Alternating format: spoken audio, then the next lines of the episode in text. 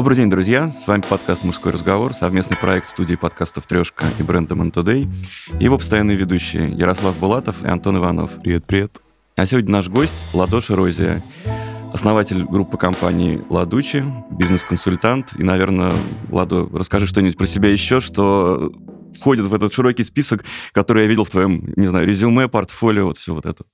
Всем добрый день, спасибо за приглашение. Да, меня зовут Ладоша Розия, и я живу и работаю в Европе, в Швейцарии, в Барселоне. Моя основная деятельность – это консалтинг, но когда я уехал, скажем так, из постсоветского пространства, это было лет 15 назад, мне захотелось заняться очень таким консалтингом глубоким, который помогал нашим соотечественникам правильно переезжать или переносить бизнес и масштабировать его. Подожди, уже тогда был консалтинг, 15 лет назад? Ну, я уезжая с э, Киева, я как бы родился в Киеве, хоть я и грузин, потом мы вернулись... Человек мира. Родился в Киеве, грузин, да. работал в России, живу в Испании. Это правда. Это бываю правда. в Швейцарии. В Швейцарии бываю часто, да. И мы уехали обратно в Грузию, когда началась война, опять вернулись в Киев, и потом где-то в 2008 году или, да, по-моему, в 2007-2008 году мне предложили хорошее предложение в Цюрихе, я, недолго думая, уехал. Тогда у меня уже была компания Группа Financial Investment называлась, и я его, переезжая из страны в страну, там со Швейцарии меня пригласили в Таллин, я там 9 месяцев еле-еле выжил, самая депрессивная страна в мире. Никому не хочу обиду, но туризм хорошо, но иммиграция там плохо. И потом меня пригласили в Барселону, и уже как бы там мне очень понравилось. Я там, уже наоборот, да? То есть, Да, там там, хорошо, там да и классно, туризм там, хорошо, все там, хорошо. там классно, да. Вино хорошо. И вот эта вот компания консалтинга по финансовым услугам я везде, во всех странах масштабировал, масштабировал, пока его не продал в 2017 году израильской группы компаний. И уехал в творческий отпуск на полгода, думал, думал. Вернувшись, создал уже группу компании «Ладучи», которая занимается исключительно бизнес-консалтингом. Исключительно про бизнес. Понятно. Самый громкий такой кейс, который я встретил в отношении вашей компании, это вот история Каррера и Каррера, потому что, наверное, многие наши слушатели знают эту компанию. То есть это огромный ювелирный дом, ювелирный бренд, который существует, по-моему, с 1885 что ли, года чьи украшения мы видели, наверное, на самых ключевых людях, королевские семьи, все что угодно. Но, тем не менее, как и многие бизнесы с такой богатой историей, в современном мире все то, что было до, оно не всегда помогает. То есть э, даже если у тебя многовековая история, то, что происходит сегодня, может быть для тебя большим вызовом, как и для тех, кто только стартует. Что было э, за проблема с Каррерой и Каррерой, как вы ее решали? Антон, это действительно был такой крутой кейс, который меня на три с половиной года полностью поглотил. Клиент, которого мы обслуживали в Барселоне, у него была большая, большой ювелирный магазин, и у него была проблема с налоговой. Бывают такие он, проблемы. Да, не, не, неправильно вел, скажем так, э, бухгалтерию и финансовый учет. И он к нам обратился, мы ему почти помогли. Угу налоговой не очень сильно получилось попадаться в Европе, в Испании это так себе. И он сказал, что есть вот у него такая мечта и возможность э, взять Карреру-Карреру, которая находится сейчас в не очень хорошем устойчивом положении. Я абсолютно ничего не понимал в ювелирном бизнесе, но он настоял на том, чтобы я просто поехал, посмотрел этот дом-музей и потом принял решение. Это была моя ошибка или наоборот, что я повелся. Я поехал в Мадрид, встретился с Мануэлем Гаррера, который основатель, э, не основатель, а продолжатель, потому что действительно дому 130 лет. И когда ты попадаешь в этот дом, поверьте, это какая-то атмосфера, где ты ходишь абсолютно молча и вдохновляешься, и выходя оттуда, ты понимаешь, что ты имеешь возможность соприкоснуться с чем-то действительно великим. С Каррера Каррера у меня была вообще очень давняя история. Когда я был студентом, учась в Киеве, проходя по, на улице, смотрел на магазин, у меня была мечта, смогу ли я когда-либо купить своей супруге будущей обручальное кольцо и сделать предложение этой марки. И когда предлагают тебе, и ты видишь, анализируешь, что в принципе эта история невероятно сложная, но она возможная, она играет в тебе, бьет по щекам и говорит, Ладо, Типа, why not? Еще бы. Why not? Но проблема на самом деле была намного глубже, чем я ожидал, потому что один из российских известных олигархов, не называя фамилии, этот дом купил, э, если я не ошибаюсь, там, за 46 миллионов в 2015 году, подарил э, своей племяннице. Она благополучно за 4 года владения этим домом не появилась ни разу в офисе как генеральный директор и собственник. Тут недолго можно гадать, что дом пришел в упадок, несмотря на то, что он присутствовал в 54 странах мира с оборотом там десятки миллионов. В Испании существует такой закон, что и генеральный директор или исполняющий обязанности генерального директора, видя второй год убытков, обязан и имеет право подать на добровольное банкротство. Если он этого не делает, то он несет личную ответственность э, имуществом за то, что компания не была своевременно обанкрочена, скажем угу. так. Ликвидирована. Не обанкрочена, а ликвидирована. Так как испанцы очень сильно переживают за свою собственность и за свой имидж, а там был исполняющий обязанности директор испанец, он подал на ликвидацию компании. Мы воспользовались этим шансом, хотя судебные тяжбы с э, собственником длились очень долго, очень тяжело. Мы очищали марку. Но самое главное, что стратегическое решение, которое было принято, что мы не покупали бизнес. Это было какое-то мое... Но вы покупали бренд, марку? Мы покупали бренд, ага. да. Но для того, чтобы купить бренд, нужно было его очистить, вычленить его из его бизнеса. И это такое было мое волевое решение, которое по итогу сработало, но меня все называли сумасшедшим. Ну, а ты, получается, ни дом этот э, музей не переходил в собственность, ни производственные мощности, или как или там производство было на, ну, на аутсорсинге? Нет, производство было собственное, огромное, и дом-музей, и все-все-все. Это был огромный бизнес с историей 130 лет. Угу. Королевский дом э, Испании имеет корону, сделанную домом Каррера-Каррера. Владимиру Владимировичу Путину на второй инаугурации подарили колесницу, которая лежит э, в Эрмитаже, абсолютно полностью золотая, отлитая. Ну и, то есть, невероятный дом с невероятной историей. Захотелось колесницу. Небольшую. Корону. Корону, Антон. Мегаломания. Вот как-то так и нам удалось э, вычленить этот э, бренд, оценить его, купить, построить два завода завязать бантик и продать. Продажа это была тоже отдельная история. Я долго не мог отпустить это. Но на высоте 5200 восхождения на Килиманджаро я принял это решение, что это не мой бизнес и не моя идея, скажем так. И это надо отпустить. А ты выступал там как SEO или... Я выступал как акционер, миноритарий, потому что я поставил условие, что я пойду в этот э, проект только при условии того, что у меня будет определенная доля акций. Угу. При удачном стечении обстоятельств. Ну и плюс, естественно, конечно, за консалтинг был гонорар определенный.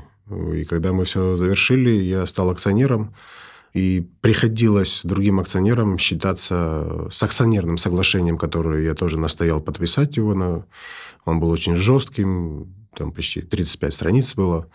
Но это позволяло миноритарию, скажем так, который болел за эту марку и болел за этот проект, мне в том числе, ну, как-то не отпускать э, бразды правления и сделать экзит на моих условиях. Мне предлагали остаться, мне предлагали выйти, ни то, ни то мне не устраивало, поэтому я ушел на Килиманджаро делать восхождение.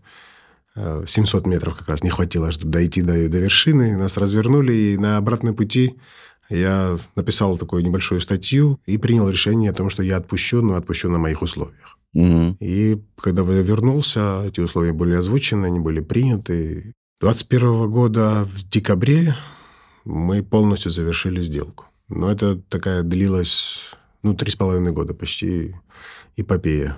Посложнее, чем на Килиманджаро подняться. Нам, ну, подольше, по крайней подольше, мере. Подольше, да, это точно. Посложнее не знаю, но подольше точно. И как сейчас у них? Да, кстати. Они сейчас очень хорошо развиваются, хотя допускают определенные ошибки, не пошли в те рынки, не пошли с теми технологиями, которые я оставил и я рекомендовал.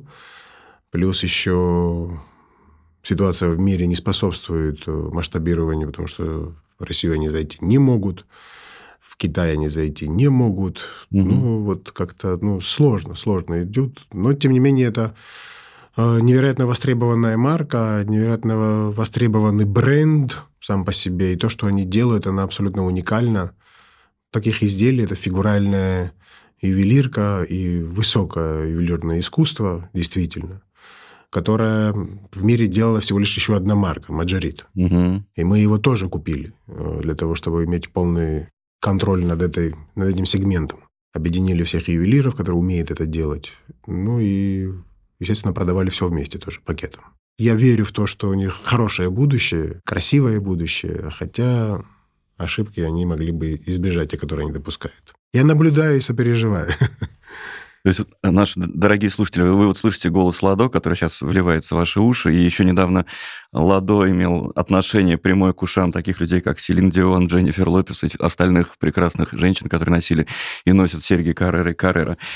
Но я в этой истории, знаешь, что хотел спросить? Мы видим, с одной стороны, компанию с такой очень долгой историей, и ты говоришь, что ты встречался с человеком, который наследник вот этой вот семьи, которая основала. То есть все эти 130 с лишним лет компания имела отношение к одной семье. И с другой стороны, мы видим покупку этой компании другой семьей, где тоже она была передана там племяннице в данном случае. У меня отсюда, знаешь, какой вопрос? Вот мы живем в России, которой там 33 года сейчас исполнится, и получается, что те люди, которые у нас основывали компании после распада Советского Союза, после падения железного занавеса, они сейчас как раз тоже в том возрасте, когда вопрос передачи всего того, что они создали, стоит очень остро. То есть поиск наследника, все вот это вот. Я знаю, что многие крупные компании создают прям специальные правила того, как что наследуется. Это либо какая-то сторонняя компания, которая оценивает бизнес-проекты наследников, либо какие-то правила, когда в каком-то возрасте они постепенно получают доступ.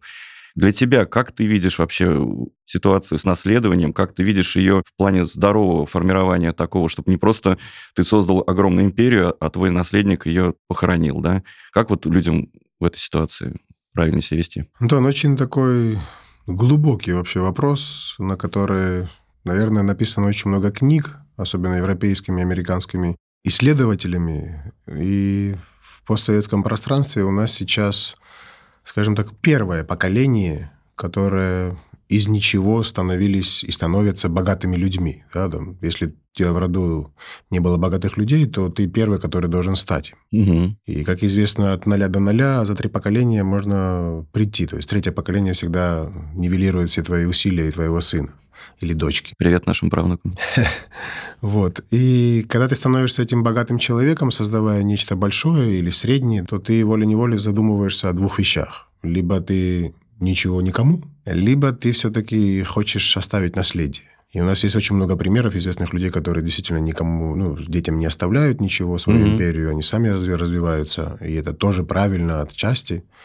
Но те, которые создают и хотят оставить наследие и создать наследие, перед ними стоит э, очень серьезный выбор, как это сделать. И передача следующему поколению, к сожалению, к сожалению, это многими воспринимается как событие. Вот завтра я проснусь, сын, или еще хуже, дочь. Хуже почему? Потому что ей тяжелее э, будет в дальнейшем. Теперь ты рулишь. Но это ошибочно, потому что это процесс, а не событие. Передача наследства – это процесс, а не событие.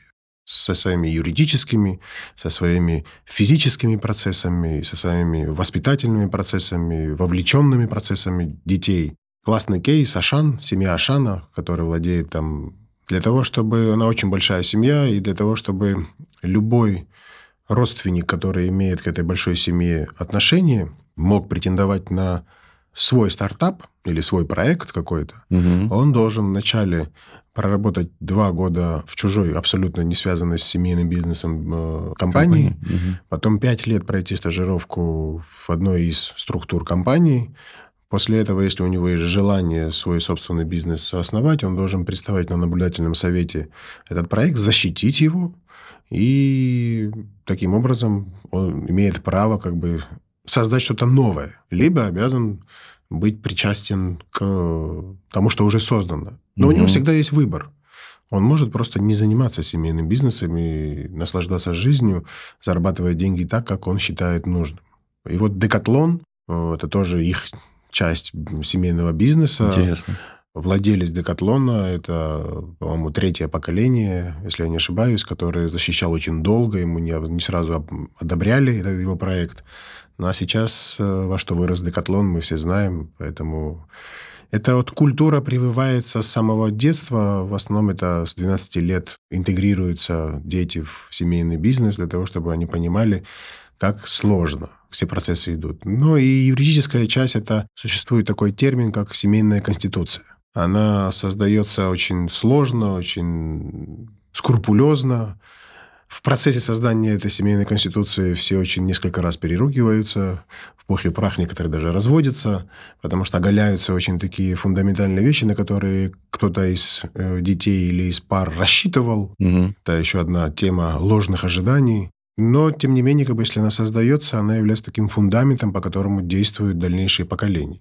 Но я хочу вам сказать, что в создании семейных ценностей и империи наследия всегда существует такая красная линия, она как раз э, в таком на третьем поколении, где самая главная роль предыдущего поколения, да, допустим, там, второго или там, третьего к четвертому переходящему, это внедрить в детей только одно понимание, что если третье поколение не обнулило все, что было создано предыдущими двумя, то у тебя есть определенная моральная обязанность сохранить. Потому что самая главная сложность вы уже выдержали.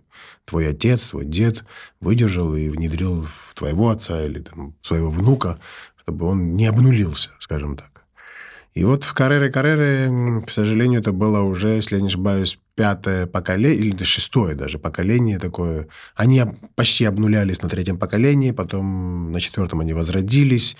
Э, Мануэль Каррера тот Каррера Каррера, который мы сейчас знаем, все, это вот полностью его абсолютная заслуга.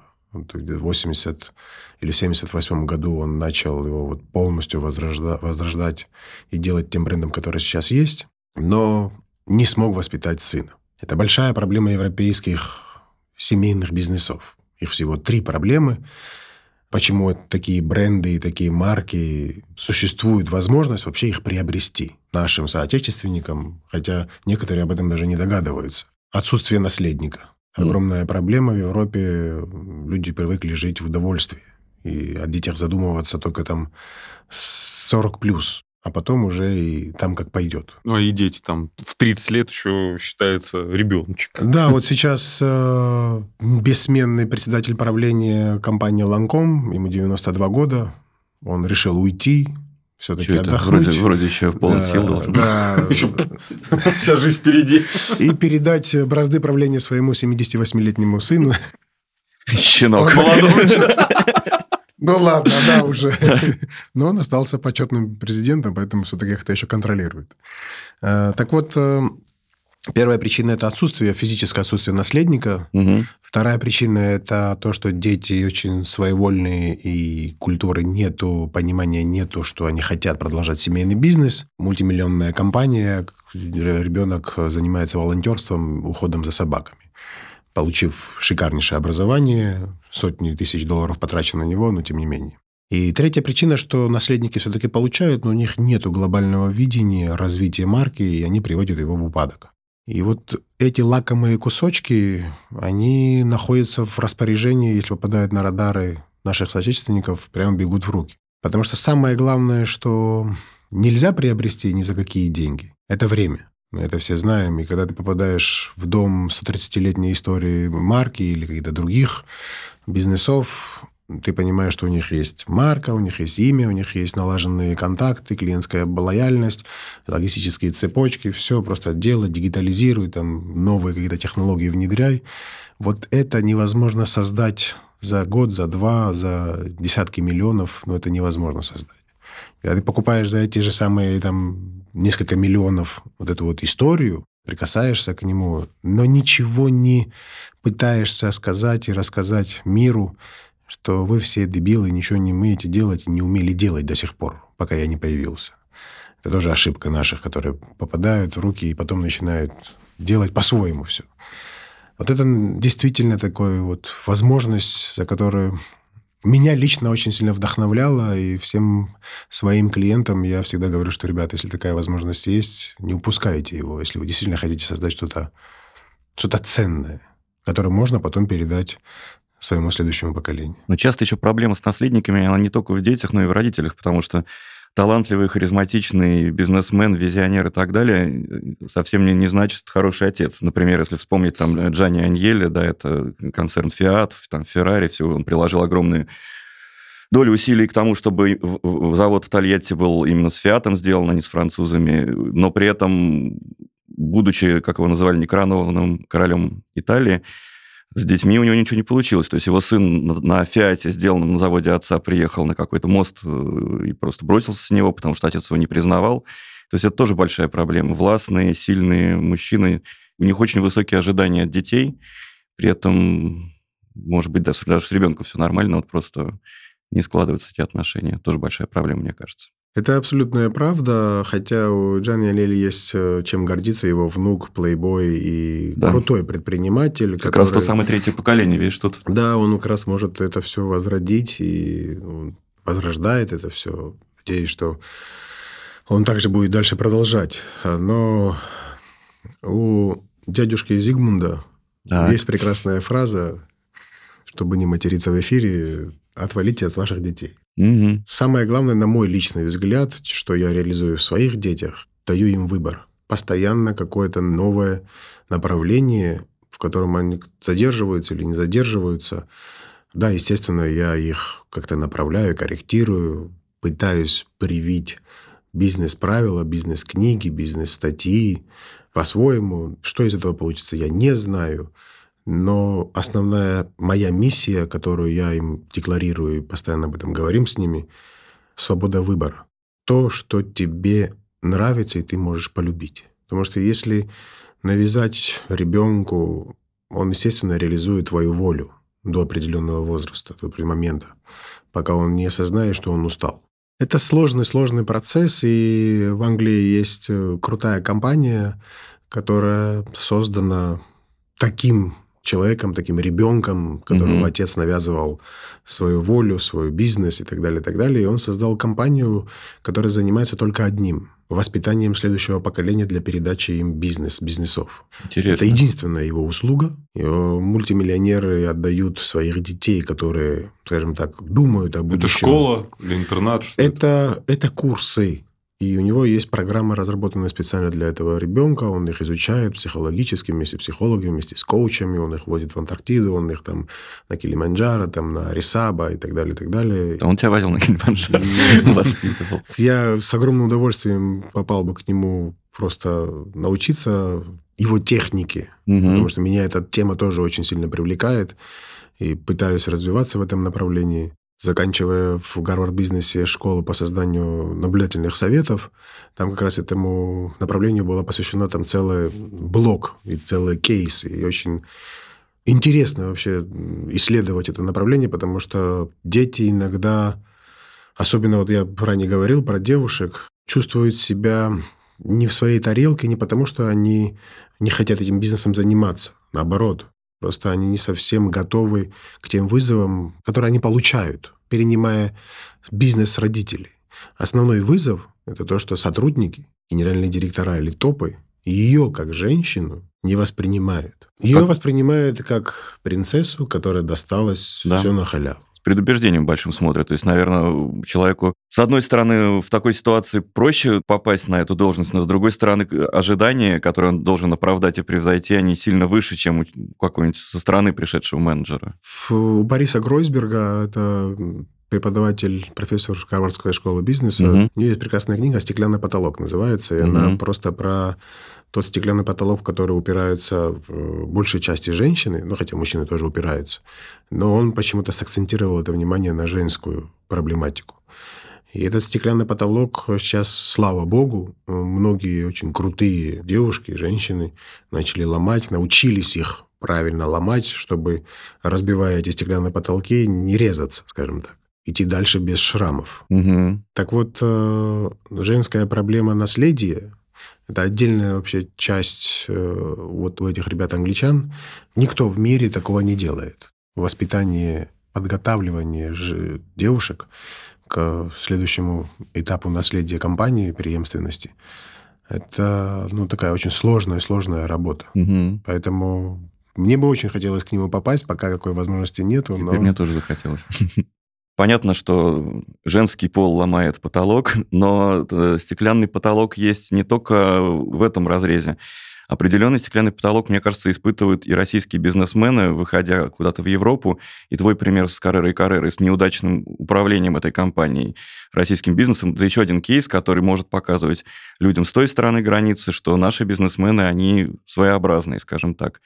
Как, на твой взгляд, тем больше ты работал на самых разных рынках, жил в разных странах, к нашим э, бизнесменам отношение какое? Насколько им сложно адаптироваться? Насколько чужеродная та среда бизнеса для нас? Потому что все равно какой-то свой менталитет, свои какие-то особенности есть. Самое главное, то, что ты сказал, это разные ментальные языки. Угу. На примере бухгалтера. В постсоветском пространстве бухгалтер – это и финансист, личный финансовый бизнес, и компанейский финансы ведет, и налоги рассчитывает, и оптимизация налогов тебе расскажет. То есть он все знает. Мы так относимся. Угу. А в Европе и вообще в мире бухгалтер – это тот человек, которому ты приносишь просто бумаги, чеки, и он просто подает то, что ты ему принес. Потому что его профессия – это подать своевременно, корректно декларации. Угу. Заполнить отчетность и подать. Финансовый учет компании, финансовое планирование, твои личные или компанейские – это совершенно другой человек. Налоговое планирование – это совершенно налоговая оптимизация то ничего незаконного в этом нет, абсолютно законные инструменты, если знаешь, как правильно делать. Это совершенно другой человек. Финансовый директор – это вообще отдельная позиция. Это как у нас принято, это сейчас очень стало обменяться, слава богу, что маркетинг и маркетинговый отдел занимается календарями, там, мешками, там, не знаю, а, ну, это уже ушло, на самом деле, ну, в нормальных компаниях. Но хотя много осталось еще таких динозавров, которые... Я... Ну, они не поменяются, они должны Должны просто уйти. Да, в закат. Вслед за динозаврами? Вслед за динозаврами. Ну, к сожалению, даже крутые компании, которые являются крутыми компаниями снаружи и внутри тоже, на маркетинговый отдел обращают в последнюю очередь внимание. Угу. И в маркетинговом отделе работает там полтора землекопа, которые делают абсолютно все. Ну, я скажу, у нас и других проблем хватает. То есть, во-первых, э, так скажем, я изнутри знаю несколько больших корпораций федерального уровня, то есть в которых там услуги связи, телевидение, интернет и так далее. И у них там есть отделы, э, допустим, которые занимаются пользовательским опытом, да, ну там от этого отдела толку, ну там, то есть люди даже не понимают, что это. Это первое. Второй отдел там еще какой-то, да, вот вроде глава корпорации, да, он создает этот отдел, чтобы что-то там лучше работало. Он действительно преследует какие-то благие цели, намерения. Да? Причем он хороший, ну, действительно хороший человек. Там, и, то есть он потом создает отдел вот, э, маркетинга. Да? Они, ж, ну, они сами не хотят, люди. То есть все решается на местах. Э, ну, это в этом проблема. Абсолютно справедливую тему поднял, потому что как это происходит? Визионер, собственник, достаточно продвинутый человек, который сумел создать какую-то корпорацию или какую-то большую компанию, он на каком-то очередном семинаре или на каком-то очередном обучении записал себе, вдохновился какими-то правилами правильного структурирования бизнеса, прибегает э, с такими горящими глазами, собирает всех. Мы создаем отдел пользовательских услуг или обратной связи, там, отдел лояльности. Все, побежали, выделяются бюджеты, набирается персонал, который вообще нифига не понимает, что он тут делает. Какая цель, миссия вот этого отдела? Какая добавленную стоимость для компании они несут? Не задают вопрос, почему, зачем я здесь? И вот в этом корпоративной культуре обращается очень маленькое внимание. Здесь вот э, тема корпоративного управления тема, которой я сейчас очень сильно увлекаюсь, и очень меня эта тема очень драйвит, вот как раз очень низкая, хотя вот сейчас э, на постсоветском пространстве очень начала развиваться школы э, независимых директоров, так называемых, которые действительно должны быть независимы. Потому что корпоративное управление, борды, наблюдательные советы – это все синонимы.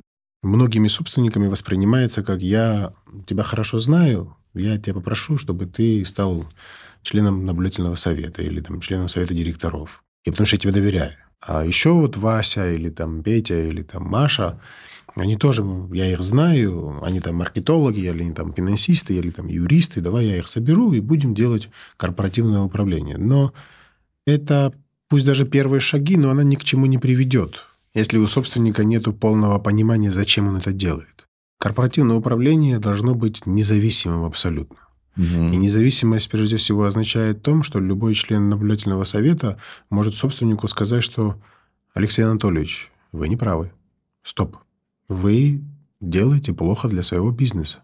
И не каждый собственник может это принять. Вот да. Сто В процентов. смысле? Мгм. Ты кто?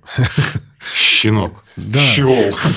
И вот те собственники, которые это хотя бы могут на уровне м, выслушивания принять и уйти с этим, не спорить и не выгнать, и не разогнать э, наблюдательный совет, а услышать там, главу наблюдательного совета или там, члена наблюдательного совета, это означает, что он услышит своего генерального директора, услышит свою команду. И подумать об этом, это действительно такие крутые, готовые собственники, которые абсолютно точно за короткий промежуток времени обратят внимание совсем по-другому на все свои отделы, донесут до них ту корпоративную культуру, которую они знают и понимают самостоятельно и хотят видеть в своей компании. Поэтому вот корпоративное управление в- с точки зрения абсолютной независимости – это то, к чему, на мой личный взгляд, большие компании должны приходить. Мгм. И это очень сложный, очень сложный путь именно за культурного различия, потому что в Европе, там, в Америке, там, в Англии, там, ну,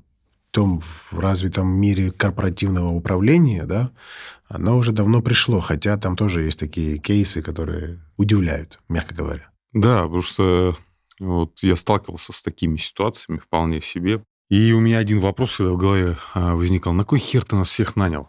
Мы сидим тут 10 идиотов и слушаем тебя, да, там, а и никто не может сказать слово. Слово говоришь, тебя смотрят, ну, все же молчат, я думаю, да, у них в глазах читается, что ты херню несешь.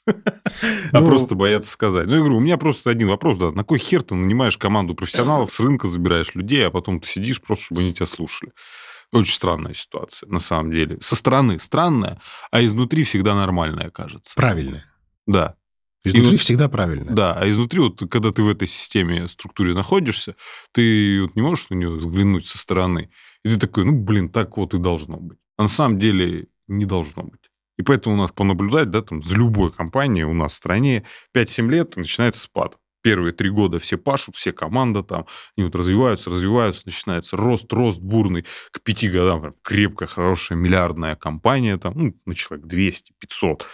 И к седьмой-десятый год все летит в жопу. По моему, опять же, опыту и мироощущению я, у меня есть где это посмотреть было. Я работал с бизнесом всю жизнь, то есть и обслуживал бизнес, так скажем. И вот у меня, у тебя такого нет ощущения? Ну, я это наблюдаю довольно часто, потому что есть такой смешной анекдот, когда играет водное поло сборная Грузии и сборная России, и тренер сборной Грузии кричит «Гоги, дай мяч Гиви!» А время 15 секунд осталось, они проигрывают.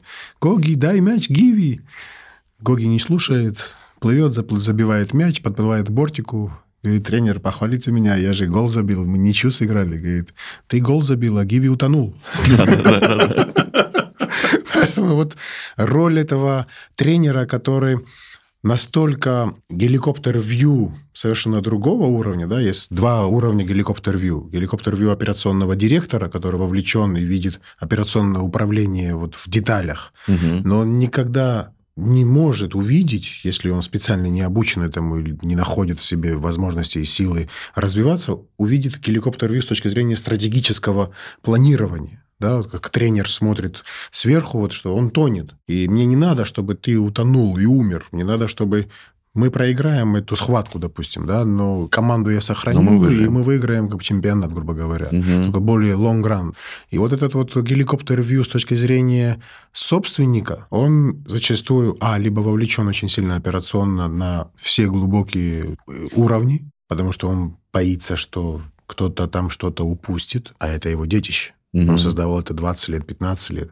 И даже если он назначил генерального директора и сам отошел чуть-чуть от дела, то он всегда пытается как-то это контролировать. И задача наблюдательного совета – помочь собственнику действительно отойти, предоставить ему те инструменты, правильные инструменты, чтобы он имел возможность как визионер воздействовать на свою компанию. Именно как тренер сверху видеть, что тот тонет, потому что лучше него бизнес наблюдательный совет никогда не узнает. Как можно узнать бизнес за год, то, что ты создавал там 20 лет. Ну, Или, как там, ребенок, который у тебя растет. Да, ты знаешь, по походке он проснулся с хорошим настроением или с плохим настроением, да. Еще вот важнейшая задача наблюдательного совета, которую мало кто вообще понимает из собственников, что наблюдательный совет, да и наблюдательный совет не всегда это понимает. Это обеспечить ту самую преемственность, о которой мы ранее говорили. Угу. Когда ты собственнику задаешь вопрос, а вы задумывались о том, что если с вами что-то случится, знает ли ваша супруга процессы в бизнесе, ситуацию юридическую, финансовую, структурную? 9 из 10 нет, потому что да, и супруги не очень сильно хотят в это влезть, да, если они не вовлечены в семейные бизнеса. Но даже если они вовлечены, если такой случай случится, не дай бог, что с вами двумя что-то случится, такие случаи есть. Что вы оставляете детям? Деньги на счетах? Спасибо. Будьте здоровы, счастливы, дороги.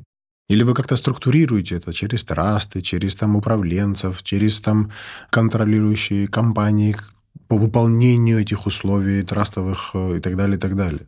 И это шок. Я никуда не собираюсь. Да никто никуда никогда не Никто собирается. никуда не собирается. Но случаи, случаи разрушают ну, крутые бизнеса, и, к Да. сожалению, и супруги остаются ни с чем, или приходится потом очень много денег тратить и усилий для того, чтобы хоть что-нибудь забрать из крутых больших бизнесов. А про детей да я вообще молчу. Поэтому эти вопросы, которые неудобные вопросы. Угу. Когда им надо задаваться? Ну, то есть вряд ли там компания 50-100 человек, э, там, у них будет траст, бизнес-совет. Ну, не соглашусь, потому что Или зависит от оборота. Ну, от оборота, естественно, зависит. То есть, там, ну, если у тебя там 100 тысяч евро оборот, ты не можешь позволить себе высокопрофессиональных борд-мемберов, которые там стоят, грубо говоря, каждый из них там по 50, по 70 тысяч в год. Но консультационный совет или наблюдательный совет, его расход – это приблизительно до 3-5% от твоего чистого дохода должен составлять. Но ты его можешь создавать в разной форме на ранних этапах. Потому что есть разные формы наблюдательных советов и масштабы его. Всегда это классическое, это 8 человек, либо 9 человек.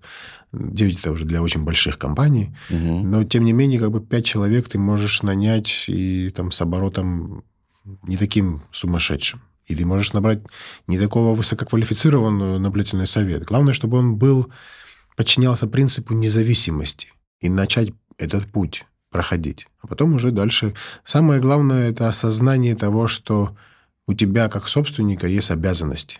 Обязанности перед бизнесом. И, И какой- ответственность. перед и ответственность, да. Не факт, что первый наблюдательный совет, который ты создашь, оправдает твои ожидания. Он с тобой будет... У тебя будет с ним филинг. Это большая задача чермана, главы наблюдательного совета, подобрать такую команду, которая будет разделять желания и задачи собственника или собственников по развитию своего бизнеса.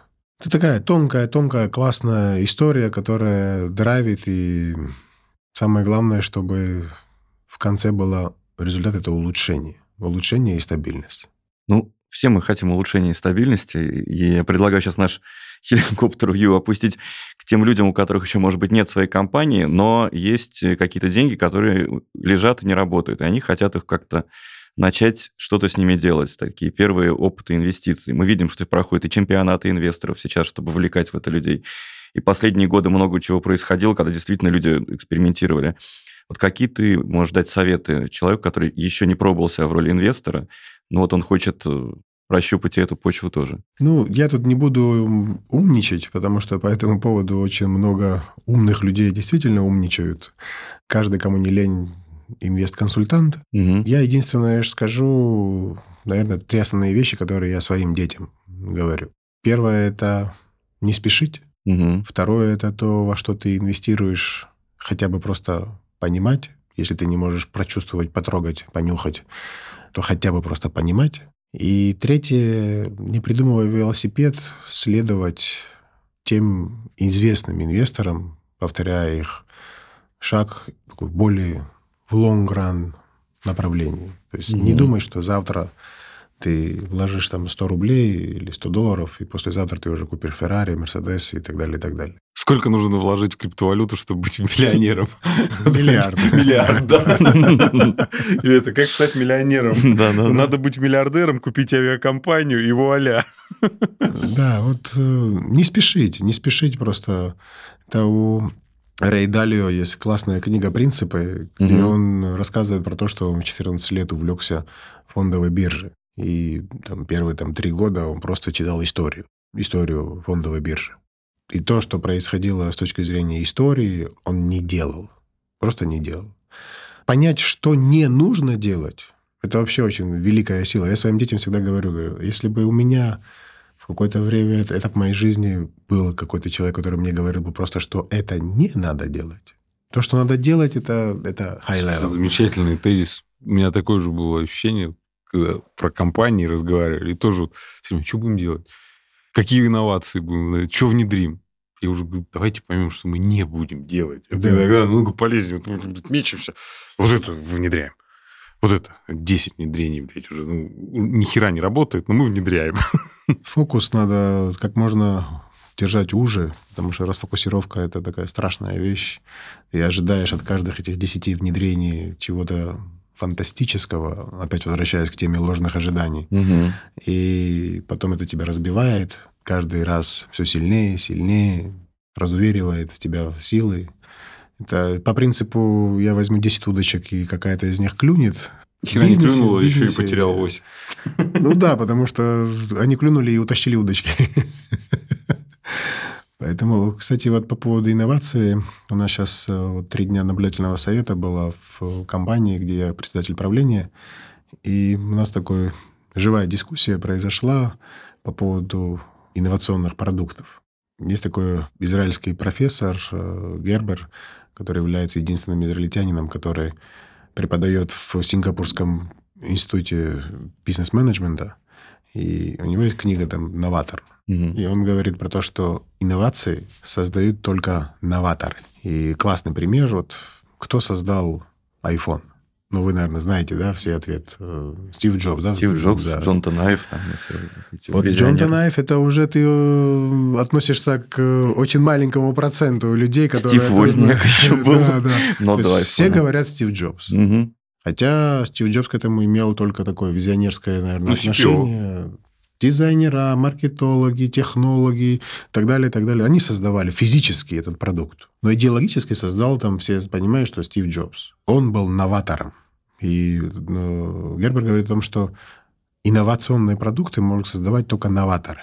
Новатором может быть компания, если она себя позиционирует так. Новаторские продукты с новыми вкусами. Рынок должен понимать, что эта компания ассоциируется у них, у, у населения как компания-новатор.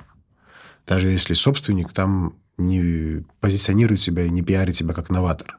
Инновации, мы очень любим это слово, там, мы технологические, инновационные компании, мы создаем инновационные продукты, бла-бла-бла, бла-бла-бла. Это очень опасная э, иллюзия, которая с каждым годом население образовывается, образовывается, образовывается, и она, как говорит Станиславский, не верит. Потому что если ты создаешь инновационный продукт, а кто ты? На базе чего ты можешь создать инновационный продукт? Потому что ты смешал э, зеленый с красным, э, получился какой-то там бирюзовый цвет, и все. Ну хорошо, прекрасно. Я приемлю, я покупаю, я готов. Мне нравится. По этому поводу есть прекрасный кейс э, кроссовок он. Вот я сегодня в них. Э, Это ребята, знаете этот кейс? Э, Вот кроссовки он там 4 года назад два друга, которые играли в теннис, у них был спонсор Nike, Мгм. они там какими-то там N в рейтинге ATP. и Они пришли к Nike и говорят, ну вот ваши кроссовки не соответствуют тем потребностям теннисистов, которые нужно. И мы вот с другом просто увлекаемся технологиями, и мы решили создать э, технологию, которая улучшит ваши же кроссовки. Мгм. Давайте сделаем что-то совместное. Ну, Nike сказала, идите гулять. Они создали прототип. На их взгляд, идеальный. Начали пытаться продавать. Но ничего не получилось. Они были новаторами, но no name новаторами. И так как они играли в теннис, они были знакомы сдалека с Роджером Федерером и попросили его протестировать их прототип. И вот э, Роджер Федерер пришел в абсолютный восторг, После этого они создали структуру, они создали бизнес, все структурировали правильно. Сейчас у них почти 8 миллиардов оборот за 4 года. Они очень серьезно отжимают Nike, э, очень серьезно они заняли определенную нишу, чуть выше, подороже, но технологичнее. И это инновационный продукт в мире, в котором казалось все настолько распределено, что зайти туда каким-то непонятно кому без бюджетов невозможно. Или другой кейс, который мне вообще очень сильно нравится. Два выпускника Стэнфордского университета, молодых парня, мальчик и девочка, обнаружили проблему. В Америке 90 миллионов человек пользуются такие, знаете, коробки есть, куда раскладываются таблетки да, да, да. по неделе. Угу. Кстати, они использовали такую технологию, как в России очень сильно пользуются очень классные школы дизайн thinking, угу. которая определяет не от начала, какой продукт я произвожу, и потом, как его донести до потребителя, а наоборот, потребитель, какая проблематика есть, и потом уже какой продукт ему нужен. Угу. Так вот, э, они обнаружили, что 90 миллионов человек прикладная история. Бабушка забыла правильно распасовать свои таблетки одного из основателей этой компании.